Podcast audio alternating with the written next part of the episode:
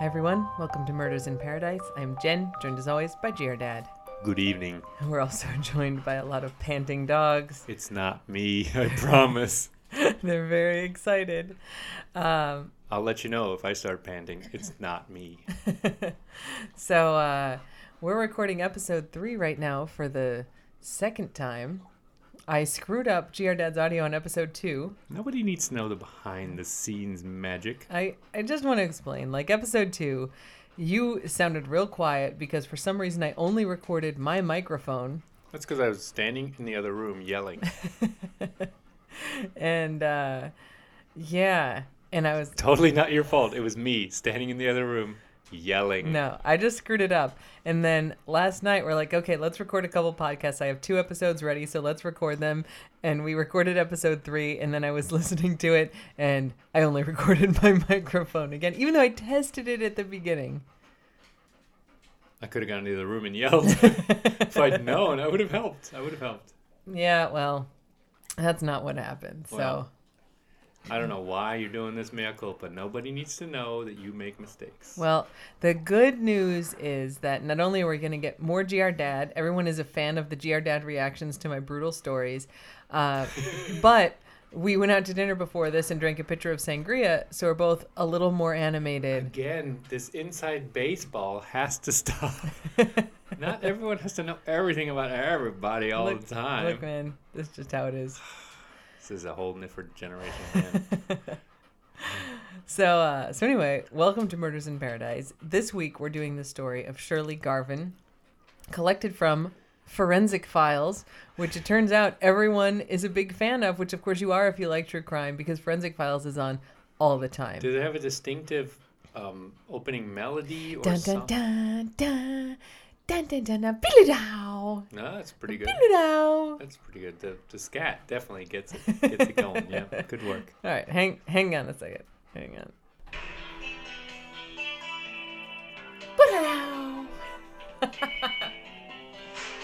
They're probably gonna sue us for me using that, but holy crap! It's satire.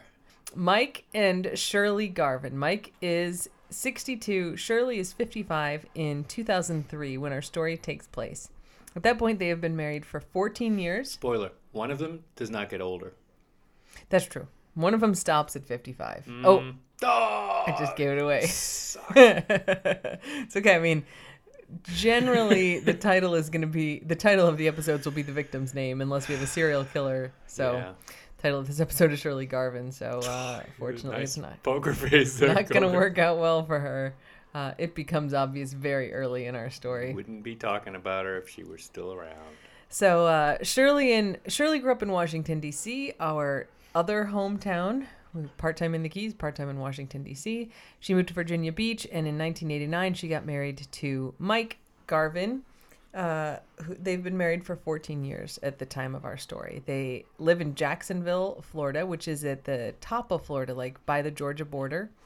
On the east side. If you're going down 95 to get to Florida, that's like your first big city in Florida. Yep, and you don't have to go very far into Florida to get to Jacksonville. It's right up there at the top. Mm-hmm. So Shirley and Mike live there, and in January of 2003, they take a vacation to Key West. Now, Key West is also in Florida, but it's just about as far away from Jacksonville as you can get. I think it is as far as you can drive. That's like an easy drive, right? That's like 4 hours away or something. 8 hours. We have done that drive many times. I mean, if you were north of there, you could drive from DC to almost Maine in that time. Yeah. I mean, you're like Florida, it's one state. And if you live we live in the mid-Atlantic, but you get to the Northeast, you cross states real fast. Yeah. No, Florida is giant, and you're driving the full absolute length of Florida. It's kind of like Texas or California, where you can drive all day and all night and still be in the same state. Yep. We've done that. I mean, when we've left our house in the Keys, and we feel like we've driven all day, and we make it to Jacksonville, and it's like, God damn it, we're still in Florida. We've driven all day. We can't make it. We can't even stretch this till, to get to the Keys. No, it's like we do Florida, and then we maybe get into Georgia on day one, and then we do Georgia, South Carolina, North Carolina, Virginia, D.C., Maryland on the last day. Yeah. So Florida is real big, and Jacksonville is about as far as you can get from Key West in Florida. So they drive this 8-hour drive. They go down to Key West. Because they drive. They drive. You could actually legitimately fly. There are flights, yeah. Yeah.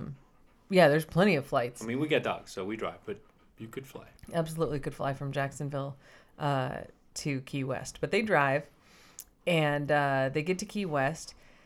They stay overnight, and the next... So they're staying at the Quality Inn, Key West. So if you're driving into Key West on Route 1, you cross the Cow Key Bridge, and you take a right towards the car dealerships, the fast food restaurants. It's not as like sketchy as I make it sound, but it is the part of Key West that's not like super charming, old school. It's not charming. I would have said that too. It's like It's still Key West, and there's water, and there's sailboats, and it's palm trees. It's still a lot better than like anywhere else. Yeah, New Jersey, but sorry, New Jersey. But within Key West, it's not the charming, quaint downtown. Mm-hmm. Hemingway house having neighborhood. Yeah, it's like a 4-lane road, and the Home Depot's there. Yep. Anything there's not a ton of chains anywhere in the Keys, even in Key West. But anything like the world's slowest McDonald's drive-thru is there. TM. Oh my God, we have gotten in that line, and I'm like, dear Dad, start the timer. And there's like 2 people in front of us, and we get up there, and we're like, 2 Diet Cokes, please. 25 minutes later. We're not out of the drive-thru lane. I mean, they have other priorities than efficiency. It's unclear what it is, but it regularly takes 20 minutes to get a Diet Coke. I think it's ganja. No. Not accusing anyone at the Key West McDonald's. No, they're all, when you get to the window, they're all very wonderful. Yeah, they're real nice. I just don't know what takes them so long. Sometimes I'll be like, dear Dad, it took me 2 minutes to go through the drive-thru to get my Diet Coke. Like, what the hell is going on? You must have been somewhere else. Yeah, but it often takes 20 minutes. So, yeah, there's a couple fast food restaurants. They just put in a Sonic, which is a big deal. Yeah, that's cool. It's great. And yeah, McDonald's, watch your back. Yep. Couple car dealerships. There's also some hotels and stuff up there. The Quality Inn, which is where Mike and Shirley Garvin stayed, was up there right as you get into Key West. And so not exist anymore? It has closed since then. And... I mean, there's some decent hotels up there in the new part of the island, but most of like where you want to stay if you want the Key West experience is in Old Town, and it's not there. So it tends to be more affordable hotels, which doesn't mean they're crappy. Yeah. But it's just you're kind of farther away. It's a bit of a mismatch too. There aren't too many like big hotels in Old Town, Key West. They're all inns and bread and breakfasts and more. Lots of bed and breakfasts. Yeah. Local and smaller places. So if you want to stay like a Hilton or something, that's probably not staying inside Old Town Key West. I don't think there's any chain hotels. The Margaritaville Hotel is like the closest you get to a chain hotel, which maybe has a parent. We stay at Ocean Key. I mean, now we have a house, but when we would stay there, it feels a little bit more like a like a Hilton or a Marriott, or I'm just using as a proxy for chains. Yeah, though they're pretty much all independent if you're in Old Town. Yeah, and small. I mean, like bed and breakfast, small inn. Yeah. So Margaritaville, Ocean Key, there's a couple other hotels that are bigger that have like maybe 100 rooms, but there's no high rises. There's nothing giant. Yeah, that's right. In there. So anyway, so they're staying at the Quality Inn, which is crappy, and also in like the not so charming part. It is. Adequate. Oh my God, I saw pictures of it. I knew it was closed, but I Googled it, and it's like real motel-y looking, like cheap beds, fireproof bedspreads, and like you don't want the blue light on those bedspreads. No, exactly. That's what it looked like.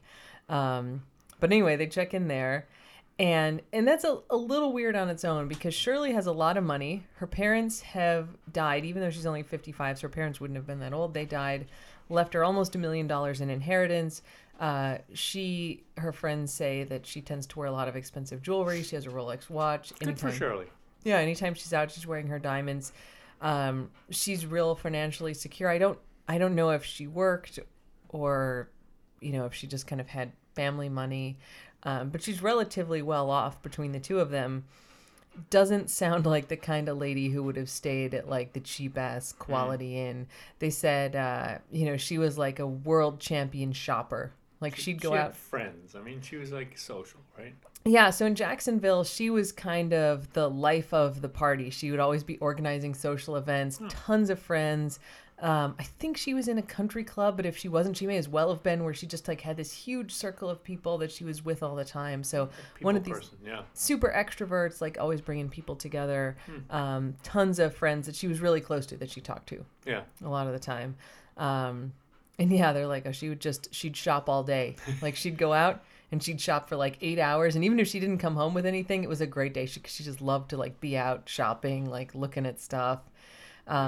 Which also means you wouldn't stay at the Quality Inn like up there. Oh yeah, there's no shopping in Key West, because like all the charming parts of Key West with like the artist shops and all the stuff you think of on Duval Street basically and around there, that's an old town. And Key West isn't that big, but it's a couple miles walk from kind of the Kauke Bridge near where this hotel was into Old Town. Like you'd take a taxi. It's like this is a bad analogy, but it'd be like going to, New York City to shop and staying in New Jersey or something across the river. Yeah. And it's like you can do that, but you got to take a cab or you got to find like some transportation into it. And if you're on like a little island like Key West, you maybe just want to stay by where the stuff is that you want to do. Yeah, because otherwise you're taking like a little Vespa or something, and that's like, probably not what I don't know. Yeah. So in any case, all right. So they go from Jacksonville to Key West, stay at this Quality Inn. Mike reports that he just gets kind of takeout food for dinner that he brings back to the room. He got it from a bar, and I can't tell if it's like the bar that was at the Quality Inn or if it's like a place, a couple doors down. Unlikely that the Quality Inn had like a food and bar place. Definitely would not have been a room service place. Yeah. Brings that back to the room, and then the next day he goes out, I think, trying to get some breakfast, and he comes back to the room, and Shirley's gone. And so he's like, maybe she went for a walk, maybe she went to the beach, maybe she went shopping, but it's a little weird that she'd just leave without him. But then he finds that her purse is still in the room, so she's obviously not shopping, probably hasn't, like, gone to the beach or anything without any of her stuff. But he's a little worried. He waits a couple hours. Eventually, he calls the police and reports her missing. We're down here on vacation. She's gone. All her stuff is here. I don't know where she is. And this is 2003? 2003. So with no cell phones back then? Like maybe a flip phone. Yeah. But lots of people didn't have them. Because you and I, we text each other. I would know if you went shopping. Totally. I would just text you. But in 2003, I definitely had a cell phone then, but... I remember, this was a couple of years before, in 2001, on Valentine's Day in 2001, I was at a conference in Switzerland. And I just remember this because, like, all of the European TVs were talking about how this was going to be the day that the most text messages of the year were sent. Because everybody was going to, it was, like, real special that I would send you an I love you text on Valentine's Day. Like, people just didn't text all the time. And so it was like... Oh, because it cost and everything. Yeah, you get charged per text. And it was like 10 cents a text or something. And so it's like, sure, for Valentine's Day, I'll text you I love you. But it was like this whole... big story about how there's going to be like this big spike in text messages because it's Valentine's Day. Wow. Now that was 2001, so this is a couple of years later, but still, people really aren't. They're not texting like they do now. I think 2007, 2008, I had a BlackBerry. I think that was like my first cell phone. Oh, Dad, you had a BlackBerry when I met you. I had to pest. Dad and I met in 2011, and he had this BlackBerry. It was an holster. It was an holster. God. It was so cool. It was a plastic, hard plastic holster. It was so cool. And I was like, is that from 2003? What is this thing? And he'd all be like with his little thumbs, like deep, deep, deep, deep, deep, deep, deep, deep, deep, typing messages. Oh, I was so fast on my BlackBerry. Get rid of that thing and get an iPhone. Like, what decade are you in? I was in the decade of... Work pays for this. Oh my God. Work was paying for iPhones though. And then like eventually, it took a couple of years. It's like 2013 maybe by the time you get your first iPhone. And then they've got the thumbprint recognition. And for like 3 months, I tell this story at work, for 3 months he's like, oh my God, this thumbprint recognition is the best thing ever invented. Because before he's like typing in this like 15-character password with little thumbs on like Team Teddy keyboard. Shut up. I was real good on the keyboard, the actual keyboard of the BlackBerry. Yeah. This haptic stuff is meh. It took you a little while to get used to it. I'm still internally resisty. Well, my original offer to buy you one of those little clip-on keyboards, don't spit out that bourbon, that still stands. They have those on Amazon. I'll get you one if you want. We don't have to give everything behind the scenes in every one of these episodes, you know. Everybody, you need to know I'm keeping the really good stories to myself. Oh. Okay, so Shirley is gone. She's not in the hotel room. Yeah. The Key West police. And it's right by the water. I mean, the quality, and there's water all around Key West. Yes, and that's right. If you went like 150 yards the wrong direction, you'd be in the water. Absolutely. I mean, there are sailboats and stuff. It's pretty busy water, but yeah, you'd be splashed. Yeah. Someone would probably notice, though. There's a lot of people out kind of all hours of the day. Yeah. And especially in the morning, people are doing, like, yoga and stuff. And, frankly, there's a lot of homeless or pseudo-homeless people in Key West. Yep. Because it's real nice. Being homeless sucks, but if you're going to do it, Key West is an easier place to do it because there's, like, lots of their space. There's kind of food around. The weather's nice. Mangrove lodges and stuff. Yeah. Right? Yeah, there's a lot of, like, pseudo-homeless people who, like, they don't have boats, like, big boats with cabins, but they got little boats, and they kind of go, well, we talked about that in the last episode. Yeah. Where, like, you can get a little dinghy, and at least you've got a space to put your stuff, and there's a lot of them, like, pulled up in the mangroves. Poor woman who was, like, sleeping on the dinghy for protection from men, and then she still got... She got killed by a serial killer. Some dude, yeah. But there's a lot of those kind of boats that we see. Like, you go into Key West, and you'll see them. They're not pulled up on, like, any proper place to park them. They're just kind of pulled up in the mangroves, and people are in town. Well, people anchor their boat. There's that one boat that has, like, a shed on it. I mean, it almost looks like a hutch on top of it, and it floats around like Picnic Island, right? Yeah. There's a whole culture of, like, liveaboards people who live on their boats, and some of them have real nice fancy setups, and then some of them just have kind of floating shacks. These are not $25 million yachts. No. These are some platform that someone built a shed on. Yeah. So anyway, there's a ton of people around. True. If she fell in the water, someone would notice the splash. Absolutely, someone would notice. Probably, yeah. So the Key West police respond. Their motto painted on the side of their cars is "Serving and Protecting Paradise." They know what they're doing. Pretty nice, and they do really a great job with this case. Monroe County and Key West are they do a good job generally. Yeah, I have a good impression of those guys. I think so. The nice thing is that there's not a lot of people in the Keys, and in Florida, all the police reports are open, which is why you get all these crazy Florida man stories. And so all the news outlets we follow report on every crime. That's every crime. If they screwed up, then it would be public too. I mean, it's probably not a bad sunshine law. It may not be a bad thing. No. It works. Good for reporters. Out. Yep. Yeah, and so you don't get a lot of stuff where you're like, oh, like, that's really shady. Yeah. Or, like, that seems sort of unfair. Like, it's like this guy, he had too many lobsters. And then the Fish and Wildlife were too small. The snappers were too small. We read about all of it, and so you kind of see all the stuff that happens. And a lot of it's drugs. And most of it's drugs. Okay, yeah, I do have the sack of methamphetamine. Yes, it's true. Yes, that's mine. The thing that you just pulled out of my pocket, that's mine. Yeah. Yeah. Mm. So the Key West police respond, and they talk to the guy. They bring in a canine unit, and the dog kind of sniffs around in her bag to get her scent from her clothes, and then is, like, looking around, has no trace of her leaving the hotel room. There's no path for it to follow, which is weird if she was there overnight and then leaves in the morning, because he went out to get breakfast, so she would have left in the morning. Dogs would know. Dog sees no scent, and so... weird. Is she in the closet? Yeah, so they search the whole room. She's not there. Mm. They search the surrounding areas. They find, like, a pair of sandals on the beach, but, like, I think any day you can find a pair of sandals on the beach. Yeah, that's not as dramatic as it sounds. Yeah. So they kind of start looking into it, and turns out Shirley is his second wife. His first wife died apparently by suicide. She was found hanging from a noose in their basement. Jeez. And they interviewed... I think on this episode of Forensic Files, they interviewed one of the cops, and he's like, yeah, seems like the guy has real bad luck with his wives. That's what I was thinking at the time. So kind of immediately the police are suspecting that, like, something isn't right here. I like the way he put that.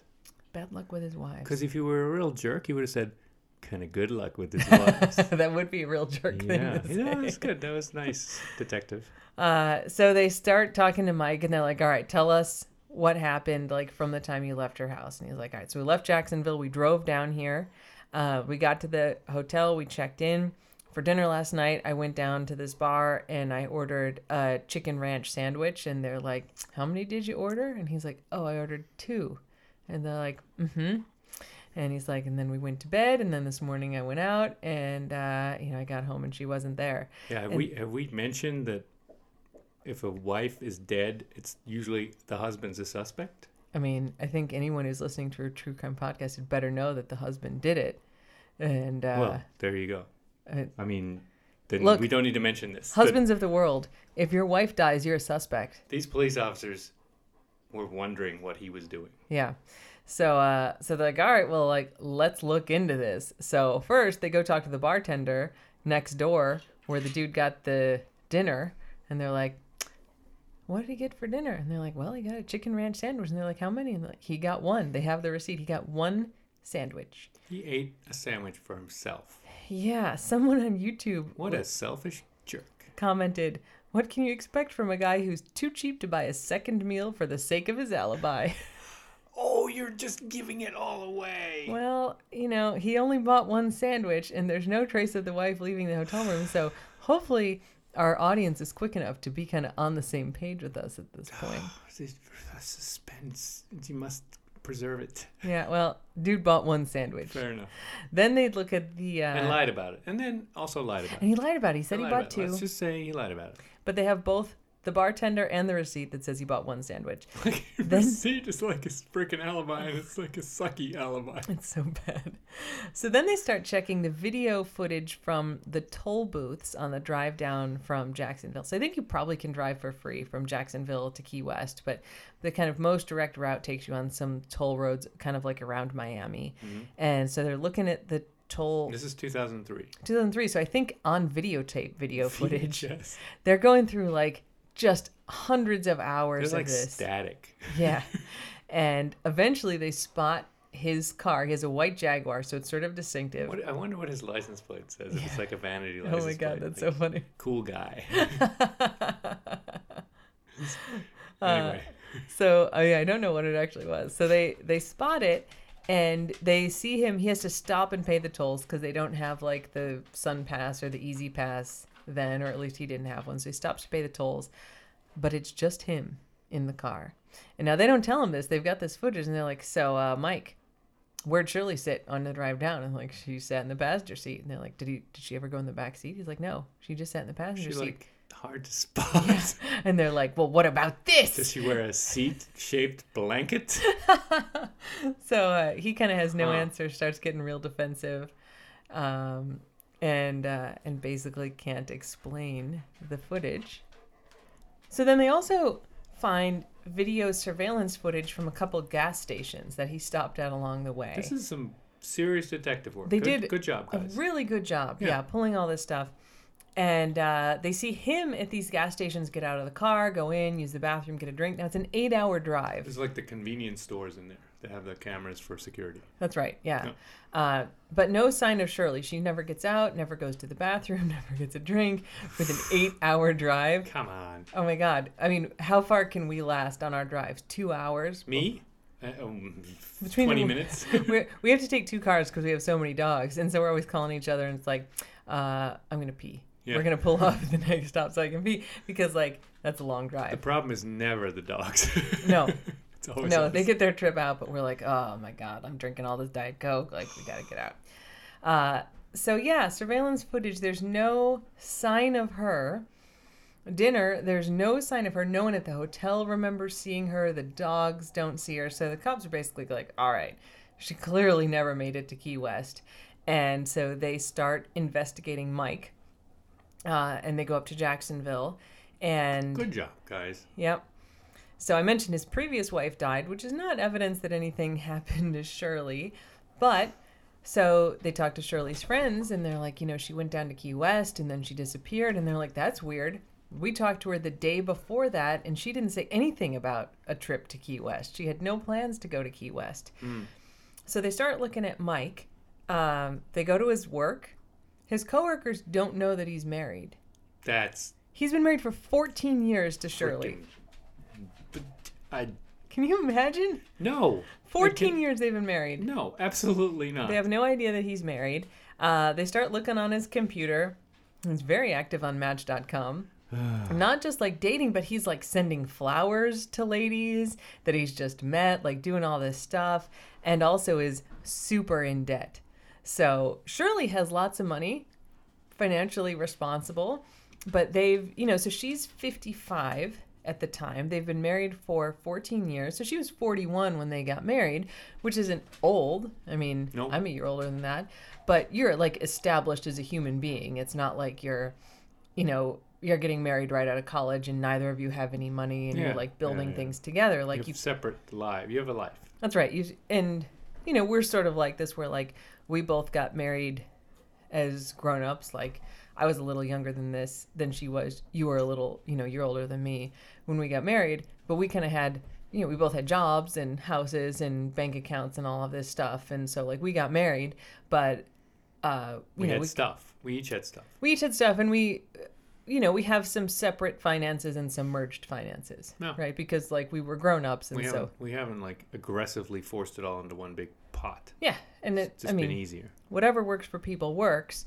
But it sounds like she had her $1 million inheritance. She had her inheritance, and did I make up the $1 million? No. I think it was $900,000 she inherited from her parents, and seemed to be pretty financially responsible. Like had stuff really in order, and it seems like they kept their finances separate, which is like a fine thing to do, especially good for her, because he was a complete screw up. Yeah, so he's a ton in debt, and he doesn't have this money. Probably because he's sending flowers to everyone in friggin' Richmond. Yeah. Doesn't have access to her money.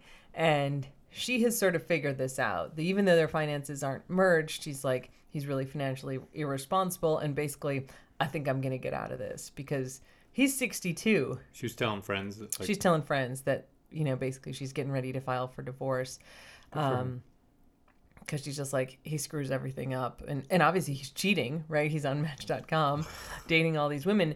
And so he's dating lots of women from Match.com, but he also has sort of a girlfriend that he met on Match.com, which is someone he's been seeing for a longer time. This is something like the police are figuring out? Yeah. The night before they allegedly took this trip to Key West, he stayed overnight with this girlfriend for the first time ever. Before, like, they'd go out on dates. But he has a wife at home, right? Which I think the girlfriend didn't know. But he stayed at her house overnight the night before this alleged trip. I mean, he went to Key West, but Shirley does not seem to have gone. He is not a good man. No. So the police are like, all right.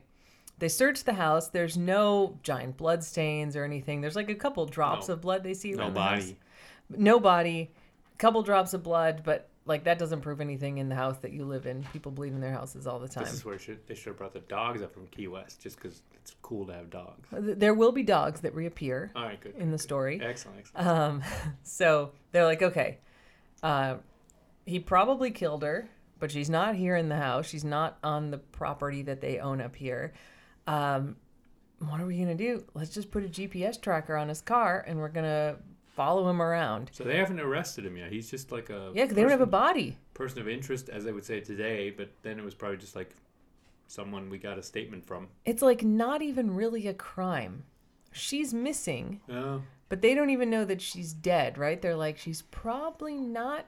They don't habeas any corpus. There's no corpus anyway. Yeah. Corpus delicti, as they would say. I'm not sure that's... Yes, that's, of course. There's right. Corpus delicti. There's a missing body. Corpus missing eye. Yeah, that's what that means. I didn't make that up. That's actually the term.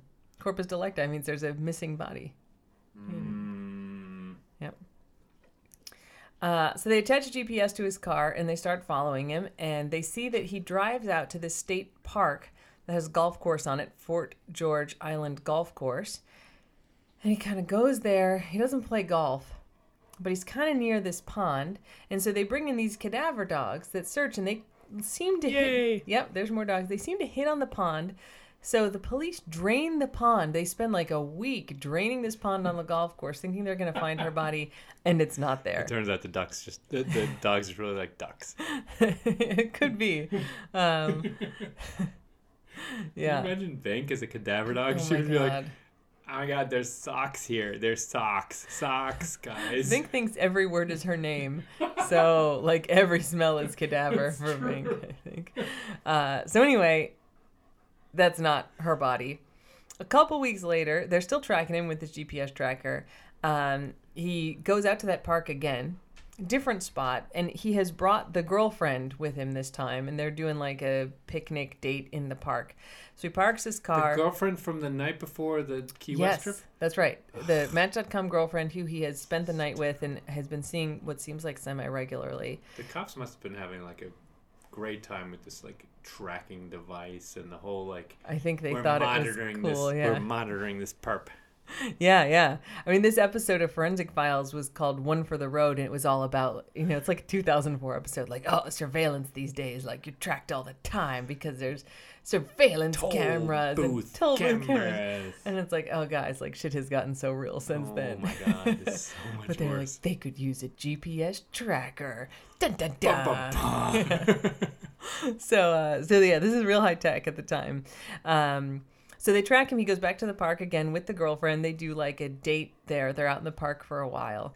And the cops are like, and when they leave, the cops are like, a picnic date? I think so. Like they go to this park and they're hanging out. And when they leave, they're like, why do you think he chose this spot? Like, let's look around. And 30 feet away from where he parked his car with his girlfriend on a date, they find a shallow grave. And in it, they find the body of Shirley, his wife.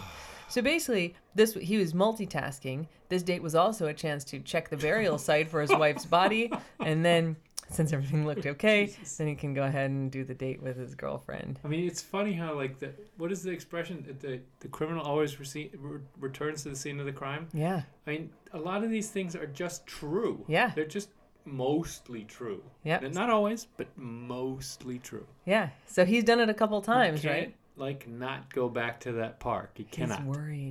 He's worried. And this is why. That she's going to rise from the dead and go, Jacques! I think maybe that someone found her. You'd think you'd hear about it. But this is the whole point of this, like, ruse about Key West, is that he's going to say that they went down there and that she disappeared in Key West, and then all the attention's going to be focused on Key West, and no one's going to be poking around at his state park in Jacksonville where her body actually is. He must have known that they, like, drained the lake and dredged it, though. Yeah, you would think so. What a dopey idiot he is to then go back to the park and be like, oh, yeah, well, I guess they're done with the lake. I'm fine. Haven't found her yet. I'm fine. Let me just double check. Yeah, so it turns out, so they remove the body from the shallow grave. They do an autopsy.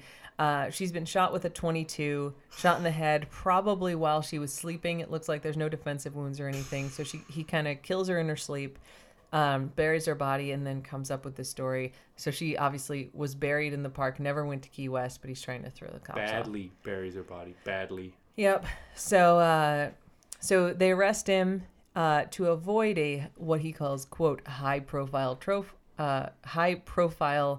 trial.